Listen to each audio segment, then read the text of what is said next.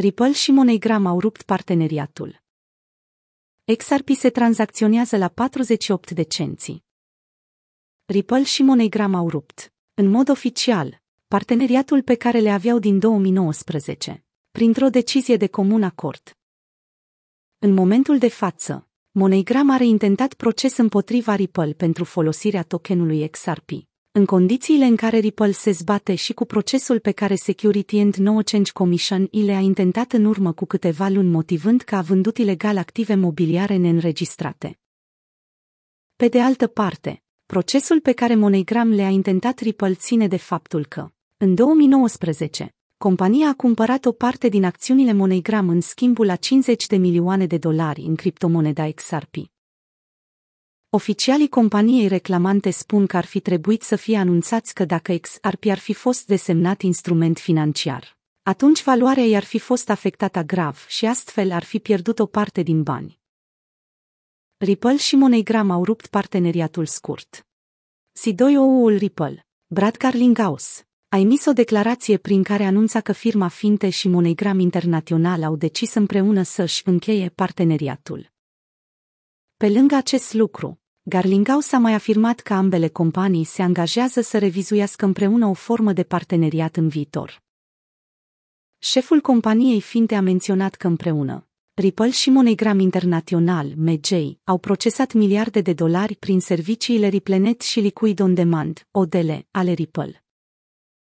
În timp ce lipsa unui cadru legislativ care să reglementeze criptomonedele a tulburat apele pentru afacerile și consumatorii americani, nu există niciun dubiu legat de faptul că Ripple și MoneyGram Internațional au realizat lucruri mărețe împreună, a spus Carlinghaus. CEO-ul Ripple a acuzat în repetate rânduri parlamentarii americani de înăbușirea sectorului de criptomonede prin eșecul stabilirii unor orientări de reglementare clare. Potrivit acestuia afirmația Guvernului Statele Unite ale Americii că simbolul XRP al Ripple este un activ mobiliar are efecte negative pentru industria criptomonedelor în general.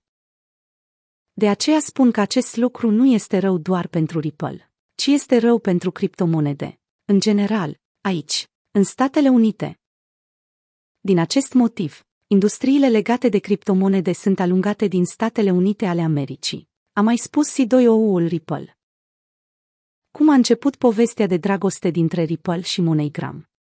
Parteneriatul strategic dintre cele două firme a fost anunțat oficial în iunie 2019, dar MoneyGram utiliza produsul X-Rapid al Ripple ca parte a procesului său de plăți transfrontaliere de la începutul anului 2018. Acordul dintre cele două companii urma să expire în 2023. Cu toate acestea, MJ a suspendat parteneriatul cu Ripple la sfârșitul lunii februarie după ce Security and No Change Commission a depus o plângere împotriva Ripple Labs în legătură cu încălcarea legilor federale ale valorilor mobiliare, în decembrie 2020. În aceeași lună, firma de plăți a declarat că nu utilizează platforma ODL sau Riplenet pentru transferuri directe de fonduri de consum. La începutul lunii martie, MoneyGram a fost trimisă în judecată într-o instanță din California pentru presupuse declarații false făcute cu privire la parteneriatul său cu Ripple Labs și criptomoneda XRP. Procesul colectiv a fost depus de firma de avocatură Rosen în numele investitorilor care au achiziționat titluri de la MoneyGram în perioada 17 iunie 2019-22 februarie 2021.